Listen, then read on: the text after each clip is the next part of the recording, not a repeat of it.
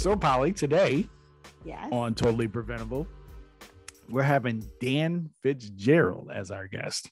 Love Dan. Dan is a is a good guy. I've only met him once, but I've seen and I've seen his work and um, heard a lot about him. But he's he's got quite the resume.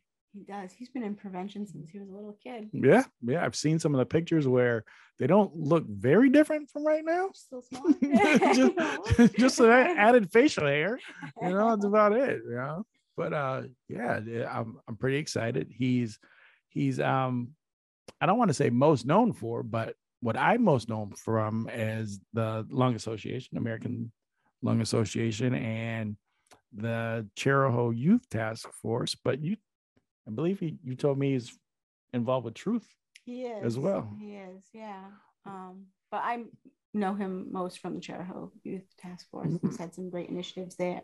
Um, he can really get his youth engaged. He's Mhm. got a- huge group of um, well-spoken, well-educated, um, motivated, excited to be part of change in their community group of young people. That is Amazing. That is great. Yeah. that is great. I, I want to get his take on why he might feel that youth are key. Mhm. You know, um, with everyone just just trying to throw everything at the wall to see what sticks. You know, it's it's important. I you know to to know why youth add to to the possible solutions of a lot of the things that we're dealing with in prevention. Absolutely. So it's going to be great, I think, to to hear. Yep. Pick his brain, see what he's willing to uh, release as his key. His He's always willing to answer questions and Yeah. share. Yep. That's good. If I reach out to him and he doesn't know, you know, connect me to someone who does. He's he's a a great um a, a great support system. He's Mm. a, a great person to know in the business. Um knows a lot of people and is very helpful. So that's awesome. Yeah. So you ready for this one? I I am very ready. All right. All so right. without further ado, let's bring it back. Without further ado, totally preventable with Dan Fitzgerald. We're here today with Dan Fitzgerald. Dan is the National Senior Manager of Advocacy and the American at the American Lung Association. This is a mouthful. So, And um, the Executive Director at the Chariho Youth Task Force and a trainer and mentor of activism at Truth. whoa, So, welcome, Dan. quite the resume there, Dan. Well, thank you for having me. Exciting to uh, join you today. It's nice to see you. So, um, you do a whole lot of things, um, even more than that's on this list. As, as I'm thinking now, there's other things that I'd love to talk about as well. But um, could you tell us more about your job with the American Lung Association? Sure. Yeah. So I have actually worked at the American Lung Association for about five and a half years now. Um, and my role has changed a lot in that time. I actually first started um, directing Tobacco Free Rhode Island, which is a network based organization. As you know, we work with um, all of our prevention coalitions throughout our state and other organizations, all working to reduce the impact that tobacco has here um, in the small but mighty state of Rhode Island.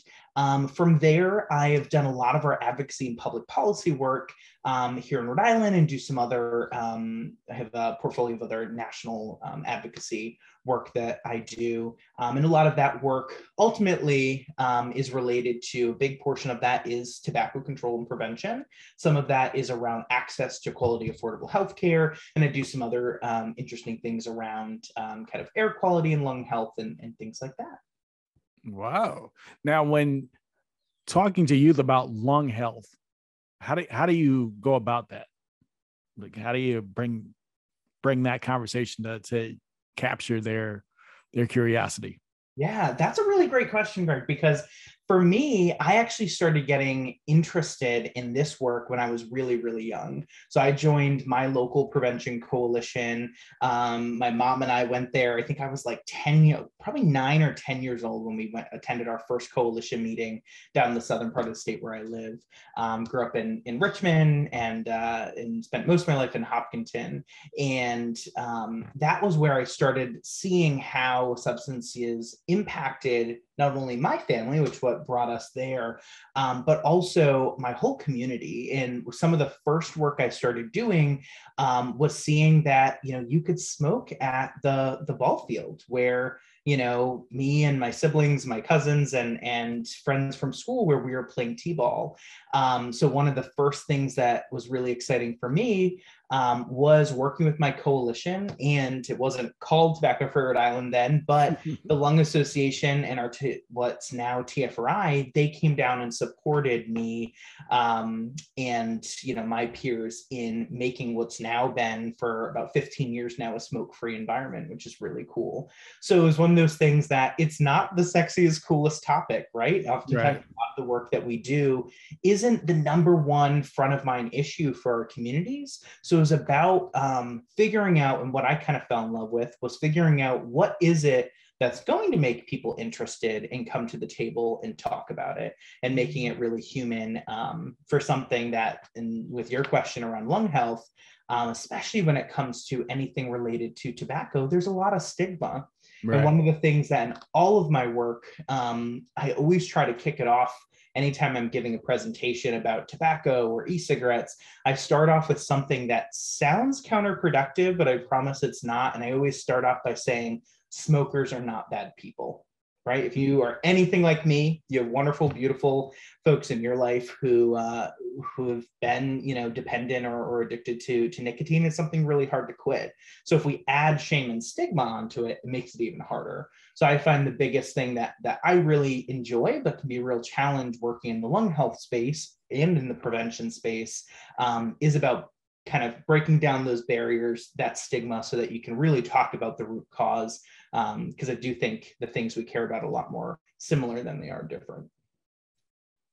And when I think of the Lung Association, I think of conventional cigarettes. But you mentioned e cigarettes, and we're hearing a lot about vaping. Um, it's um, increased immensely with kids, and there's been a new ruling um, around Juul. Um, I've got to say, I know Juul really pushed their product on kids, or it appeared that way. Um, but there are other vaping companies that are equally to blame. What do you think about this? Yeah, so it's it's really interesting because when it comes to commercial tobacco products, the ones that we've been talking about forever, things like smokeless tobacco products and, and cigarettes, um, we have decades and decades and decades of not just the data about what it looks like in our community and usage, but also because of the master settlement agreement in the late 90s we literally have their their playbooks right? They had to hand those over in those lawsuits um, and if you've never been to uh, the tobacco library where all those are housed over in california if you're a tobacco nerd like me i definitely recommend a trip over there. Um, but uh, it wasn't very busy for some reason but you know we we know right what what they were doing so we weren't learning it right as young people were experiencing it. So, kind of fast forward, while there is a lot of things that we can draw simulation um, similarities, especially since um, a lot of these e-cig companies and products are being pushed and funded by the same people that we've been up against for for decades now. But really, kind of here we are now. Even you know, I'm only 27 years old. E-cigarettes were not a big part of my high school career you know, I remember maybe at the very tail end of it because I was a part of and running some prevention work, I, I, was hearing about it, but it was not an issue I had to face. Fast forward, you know, months, not even years. Um, and that is a huge part of the culture of what it means to be a young person. And they were experiencing that at the same time that prevention specialists were trying to learn about it, prevent it, and make sure that everything we're doing is rooted in fact. So there's a lot of nuance there that made that especially challenging. The piece where I think that policy and practice and prevention all come together um, is where there has been some really great opportunity that I think was really um, not used in the best way, where this could have been totally preventable, right? We have um, all of this knowledge, like we were just talking about, knowing what works, what didn't work, and what we're up against. And now, fast forward with e-cigarettes, we know, you know, the FDA got the authority to start working on these products years ago. So none of them are necessarily regulated in the sense that we would think about regulation, but they have the authority to actually start checking and seeing if things should be um, for sale. Um, and there's a lot more nuance. We could spend hours talking just about that piece. Um, but they delayed that by years. Um, so the Lung Association of um, some of our other public health partners actually sued the FDA, and we won that lawsuit back in 2019. Um, and it basically found that the if the FDA acted when they had the authority to do so, um, that the e-cigarette epidemic, as we know it now, could have been totally preventable. And that's really, really, really frustrating as prevention folks, as parents, as young people, as educators to think about that. So now a lot of that, and of course, COVID delayed some of it but now some of that pre-market review process is coming to an end you know so the big piece now is i think fda needs to be able to operate at the full extent of their authority. Um, and i think the the american people our government needs to hold these companies accountable. Um, i had the really cool opportunity i was in dc and was able to sit in the room as the um, you know seven of the biggest e-cigarette um, CEOs were sitting there testifying before Congress, very similar to maybe a photo we've seen from the late 90s. Mm. Um, I mean, in some of the, and you know, really paraphrasing here, but the vibe of the room was we're not marketing to kids. Um, didn't know these were, you know, we've never pretended they're going to help people quit. Barely knew they were they were addictive. And I mean, it is. I, you know, my in the TFRI office at, at, the Lung Association, we have a big six foot photo of, um, you know, the tobacco industry lying to the American people back mm-hmm. in the MSA. And it's like the same photo, maybe a little bit more modern of clothes, color. Photo, yeah, a little more color. Yeah. right next to it. And it, it's, it's that flashback, but yeah. Wow. Now we have the tendency, I mean, especially in prevention, we, we like to celebrate every victory and you know, when we heard the ruling uh, about the the e-cigarettes and the Juul, we we are excited. But then we have to quickly think about the the alternative. Now there are a bunch of youth who are very reliant on this, addicted. And do you know of any active cessation programs for youth in the area? Yeah, so there, that's a great question because as you all know, I feel like it can very easily we get into what I call public health whack a mole. It's mm-hmm. this product here, you know, or sometimes it's even different substances. Um, and while we should be able to celebrate and and you know see these wins in prevention, what about the folks who are stuck there in the middle? Whether we're mm. talking about an age of sale law, whether we're talking about point of sale, or whether we're talking about actual products being for sale or not. So um, I do think we have the responsibility as the you know public health field to talk about those things in the same breath. Uh, love this, comma, and you know need to do this so there are some really great um, things going on so now the rhode island department of health is putting a big investment into a new addition to their quit lines as we know there's a tobacco um, helpline that they do staff and people can get free nicotine replacement therapy as a part of that um, so that's really wonderful. They also now are um, doing a big investment in a team based program, um, and that's called My Life, My Quit. So it's staffed through National Jewish Health. It's the same folks who are running our quit line here in Rhode Island, and that's a really great free program, and it's also available um, by text other organizations, one of those first text programs was actually run by Truth Initiative and the Truth Campaign. Um, that was called This Is Quitting. Wasn't as much cessation, but it was very much about the support for a young person going through that.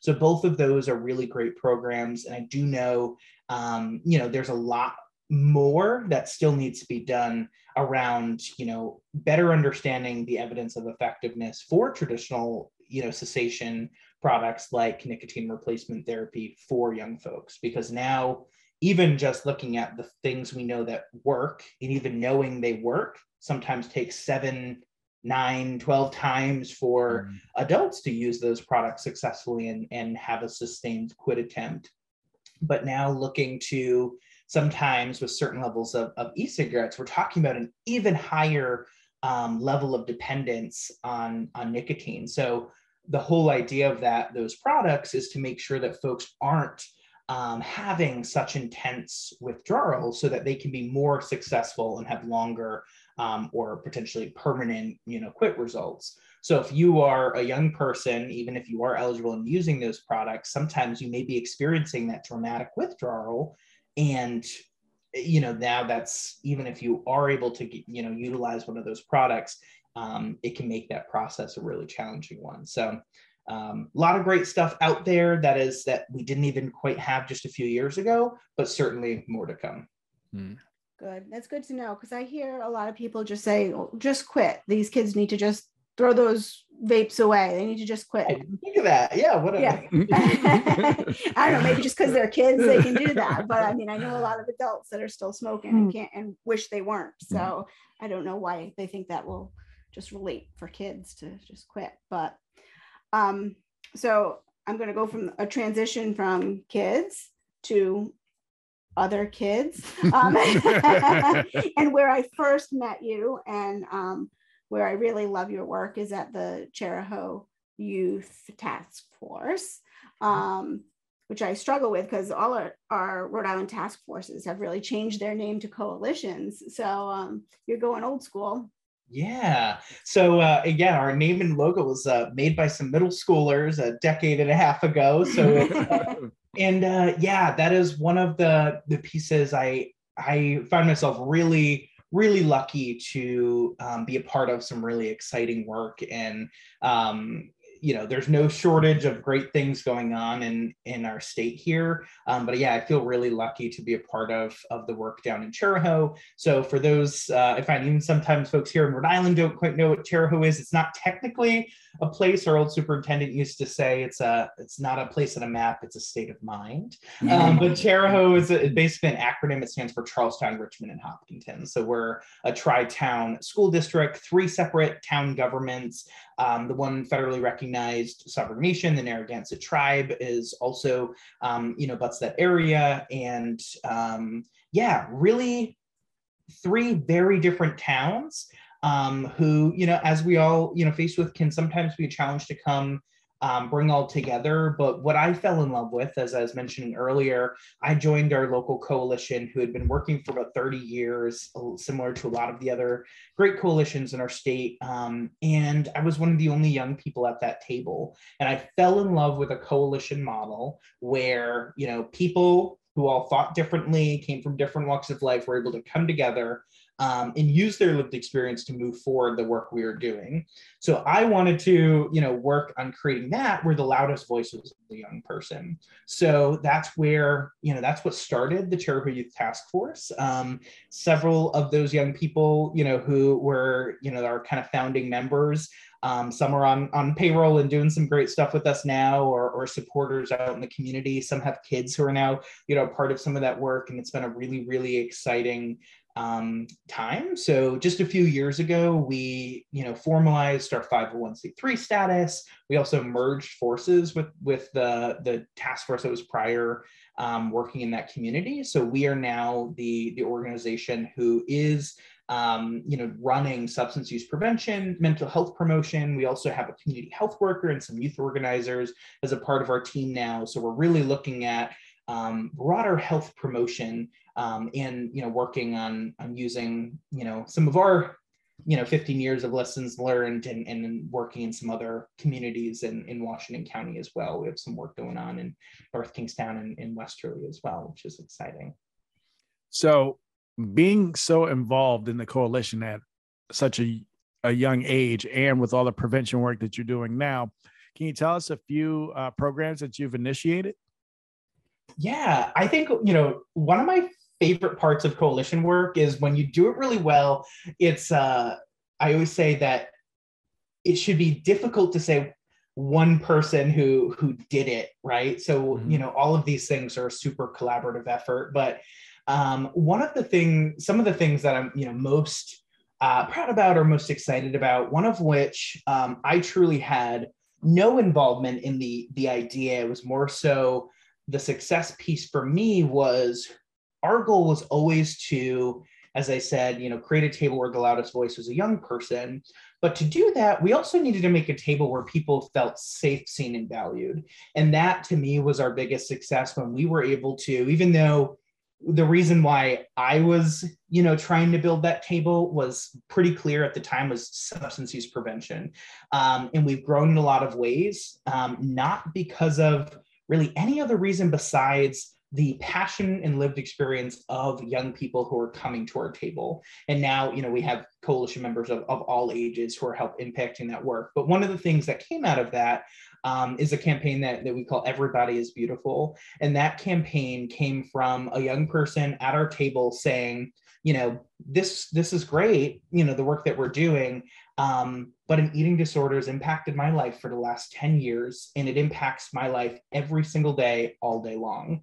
Um, and that student shared about, you know, some of that seed was planted through books they had to, to read in school. Um, and I remember the quote that always sticks with me was they said that I was taught from a very young age that I would be, that I had more worth if there was less of me. And that was one thing that just crushed me.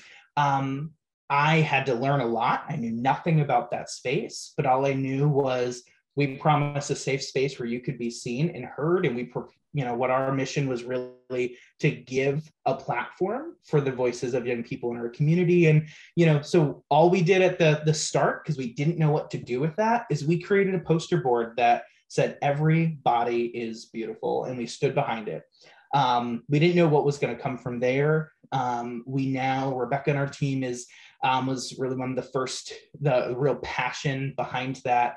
Um, she has since illustrated a children's book that, uh, as of last week, is available on Amazon uh, worldwide, which is really exciting. So we have a uh, published children's book that talks about a, in a very age appropriate way um, what is body positivity. We have hosted community gatherings. Um, in our school district, we have a little clear sticker that says everybody's beautiful and a link to resources on every mirror and every um, throughout the middle school and high school and in staff bathrooms. Um, and it's been a really incredible learning experience, one that we've found uh, means something different for our you know bipoc students. It meant something different for students that were differently abled. Um, had this campaign meant something different for them for our lgbtq plus students that campaign meant something different for them and, and so that's something that um, have a lot of, of real excitement about um, taking a model of amplifying voices and using it in a way that I, if it was just me saying this is what we're doing, we would have never went there. It was never, you know, something on in the back of my mind and until it was elevated to that. Um, but yeah. I I think oh sorry to cut you off.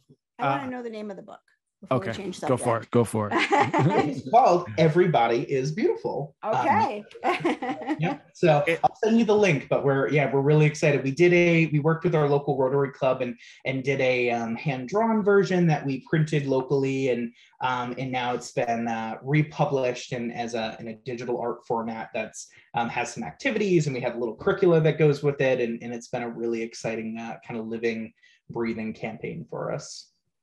I I just wanted to give the kudos. I, I just caught something, a, a, little gem, as you were describing. Everybody is beautiful, and you were. I mean, it was a youth that came, and you you had this safe space for youth.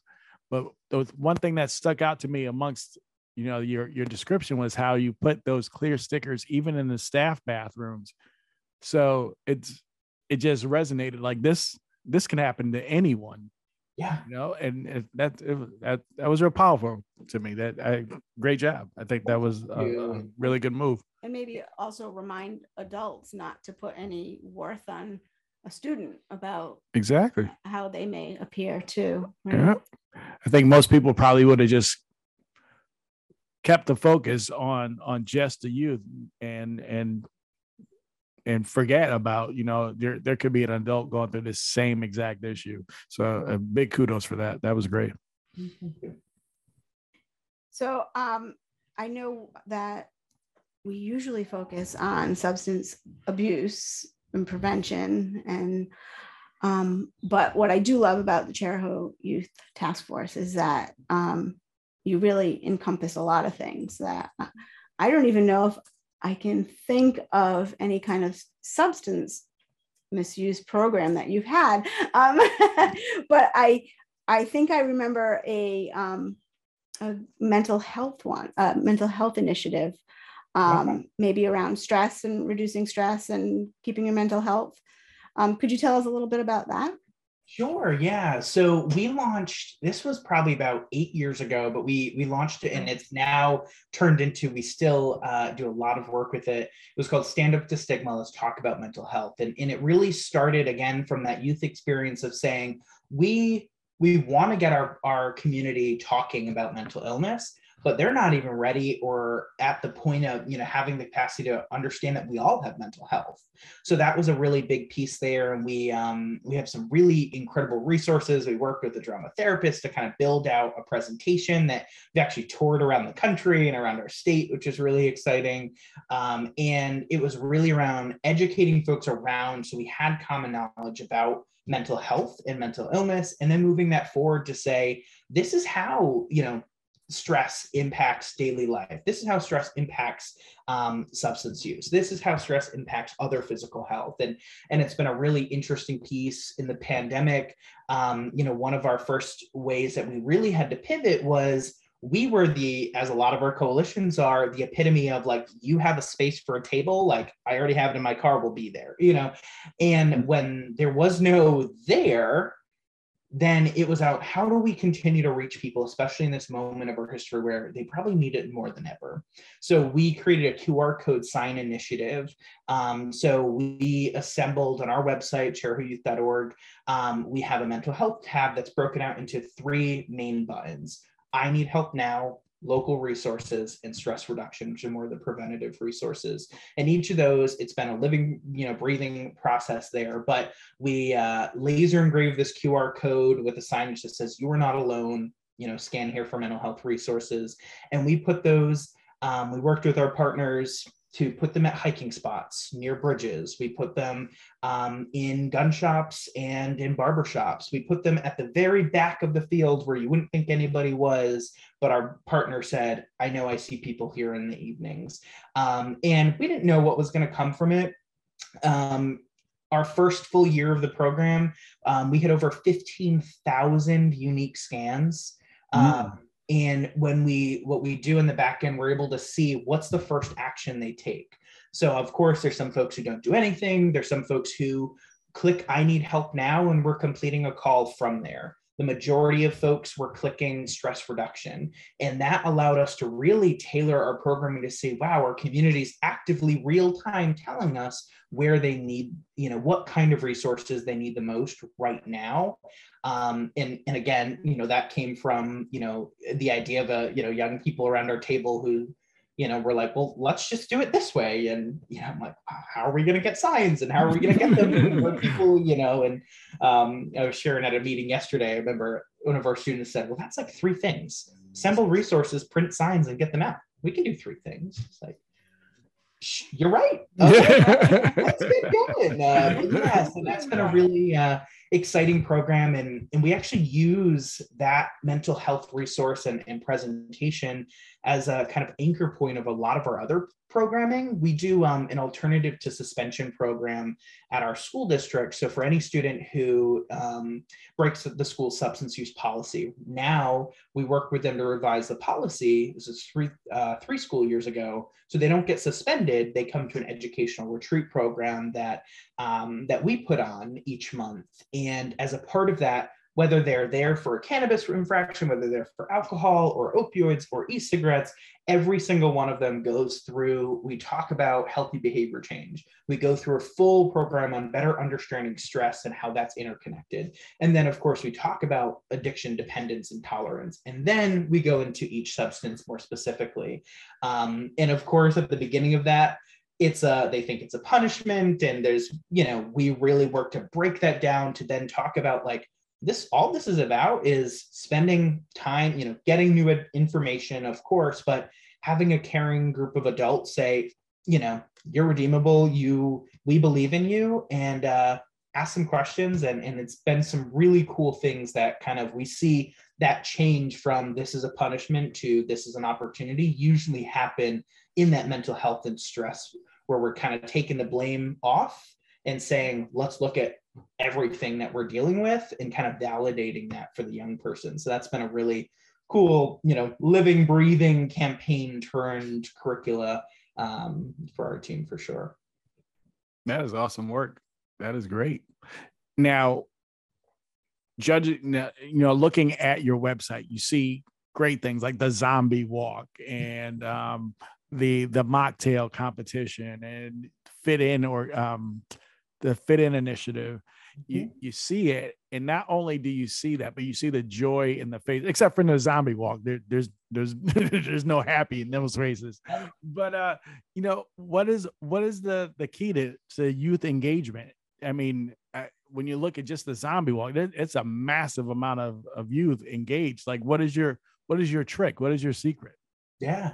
I think you know the the secret sauce is collaboration and i think it's around um, you know, it was the I don't know who says this quote, but the if you want to, you know, go fast, go alone. If you want to go far, go together. And I think that's been always whether you know it's my work at the Lung Association or TFRI or work that I've done with launching youth engagement with the Truth Initiative or or down here in my community um, with you know with Chariho, it's always been around get folks at a table. And even if you have a very clear vision of this is what i want to do um, i think humble leadership is about you know being told you're wrong and being okay with that and celebrating that and and you know working to bring folks to to that point um, and then it's not just you saying come on board this is what i'm doing. It's them saying this is what we're doing and this is what i need from you. Um, you know and, and that's been a really exciting piece even with the zombie walk that was a great you know i actually started helping out with that statewide piece um, as a young person and then when i transitioned into professionally working at the lung association with tfri um, running that as an adult and and it's been a really cool process to see that. But i think um, you know it's very easy to and, and, I'm a data nerd, so I love the, the data aspect, and I believe really heavily in evidence-based programming, but also making sure there's room for the the feel good things, but also the things that get people excited. Because once you get there, then as an evaluator or as you know prevention specialist, it's our job to then figure out how do we you know work on connecting the dots to all the other obligations that we have to funders or to our boards or to our communities as a whole um, in giving the platform to young people to say this is what we need and then kind of go from there. So i think yeah it's just a big piece around you know collaboration has always been the has been the key. I got to take part in the zombie walk.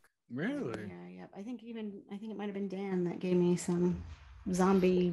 I feel like I might have, yeah. Yeah. Zombie, zombie look. zombie look, yes. I got mistaken. Um, I often get res- mistaken as Rebecca, but mm. even in makeup, I got mistaken as Rebecca at the same time. you look like Rebecca would look if she was a zombie. Okay.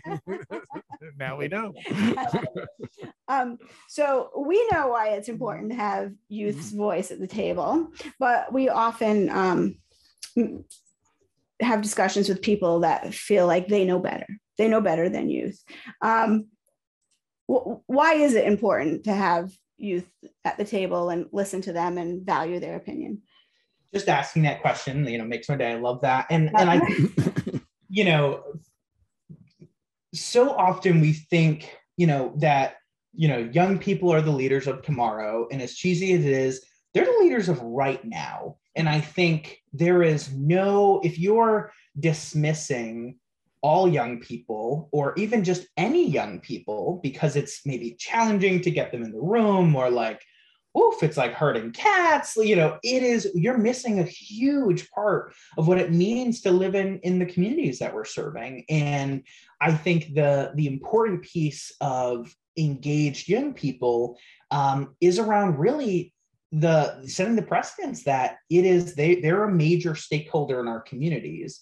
Um, and i think once we i don't say ignore because i think it's important to validate all perspectives but when we kind of um, remove the this is the way we've always done it off the table then a lot of really incredible things can happen.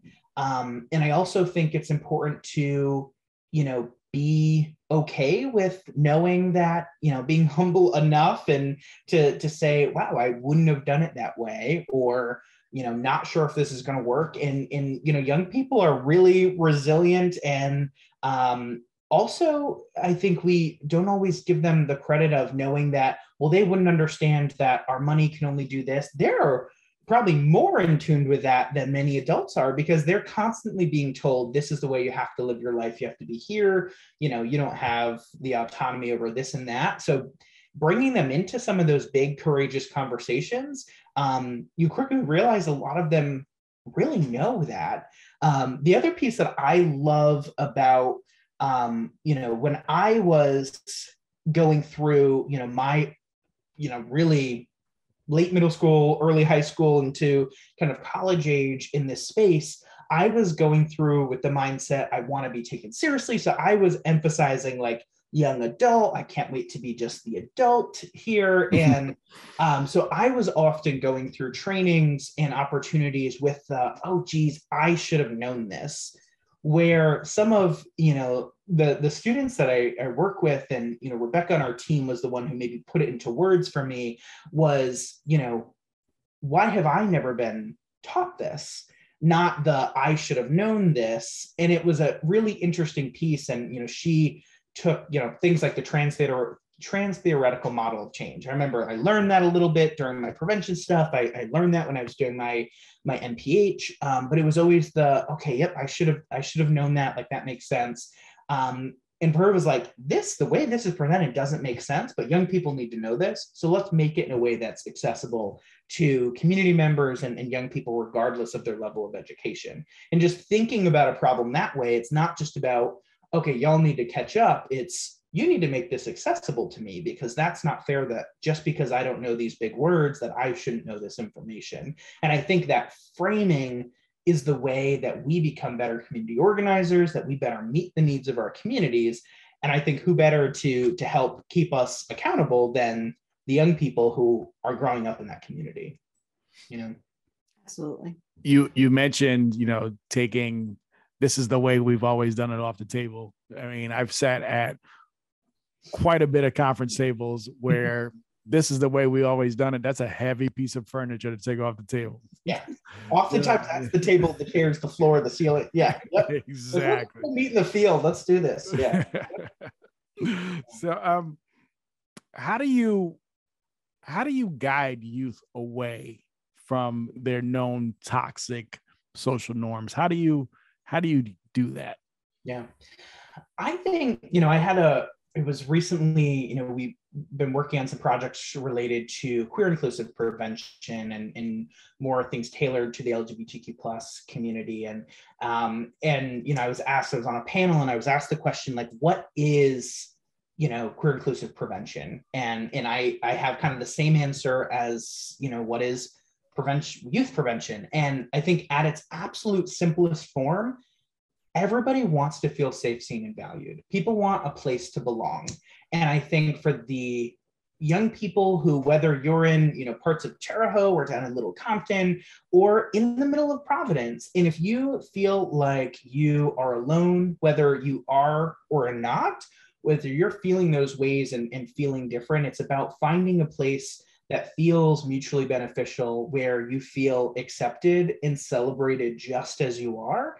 And I think that is the biggest key piece because I think a lot of really beautiful things can happen um, when you know that somebody who don't who isn't just obligated to that somebody actually believes in you um, and i think it you know it takes a lot of effort to be you know aspiring allies to be comforting adults. Um, but I think that's really the power of it is um, not just saying it out loud, although that helps, but truly putting it in action that, you know, I, we believe in you um, and being, you know, able to follow through with that, I think is a really, really important part to, you know, not just going fast and, and, you know, of course, there's always the, you know, the, the not as fun things that we have to do. Um, but those things become a lot easier when folks know that they're at a space where you know just as they are they're they're accepted there regardless of whatever you know they're bringing in the room with them.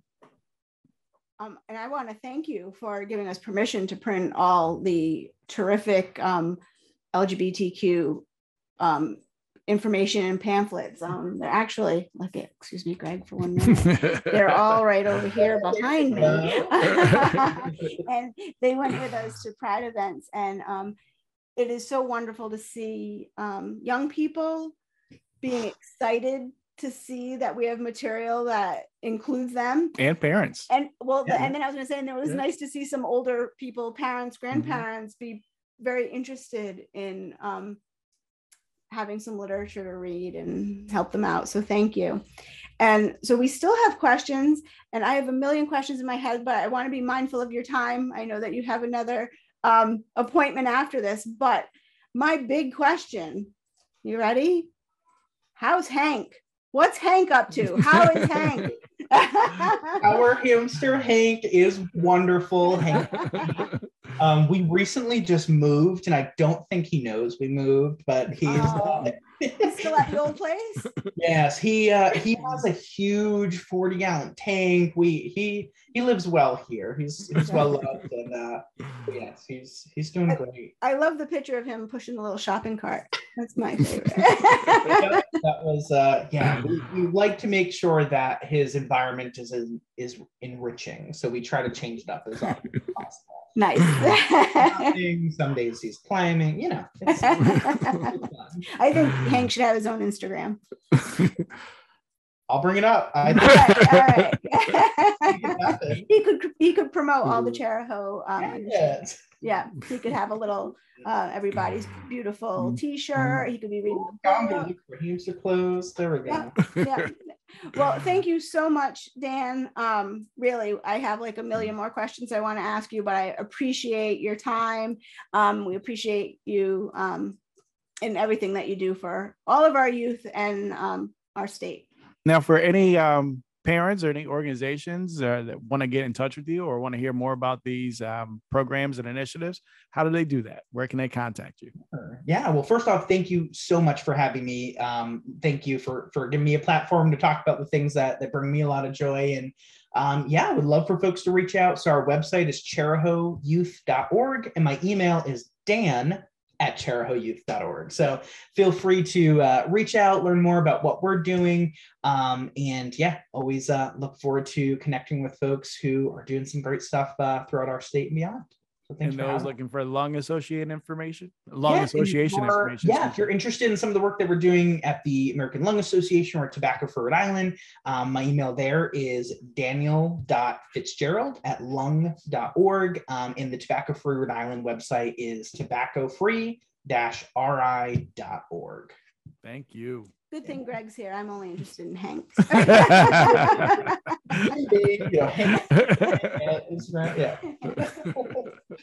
Thanks so much, Dan. It was great talking to you. Thank you. For having me. bye bye.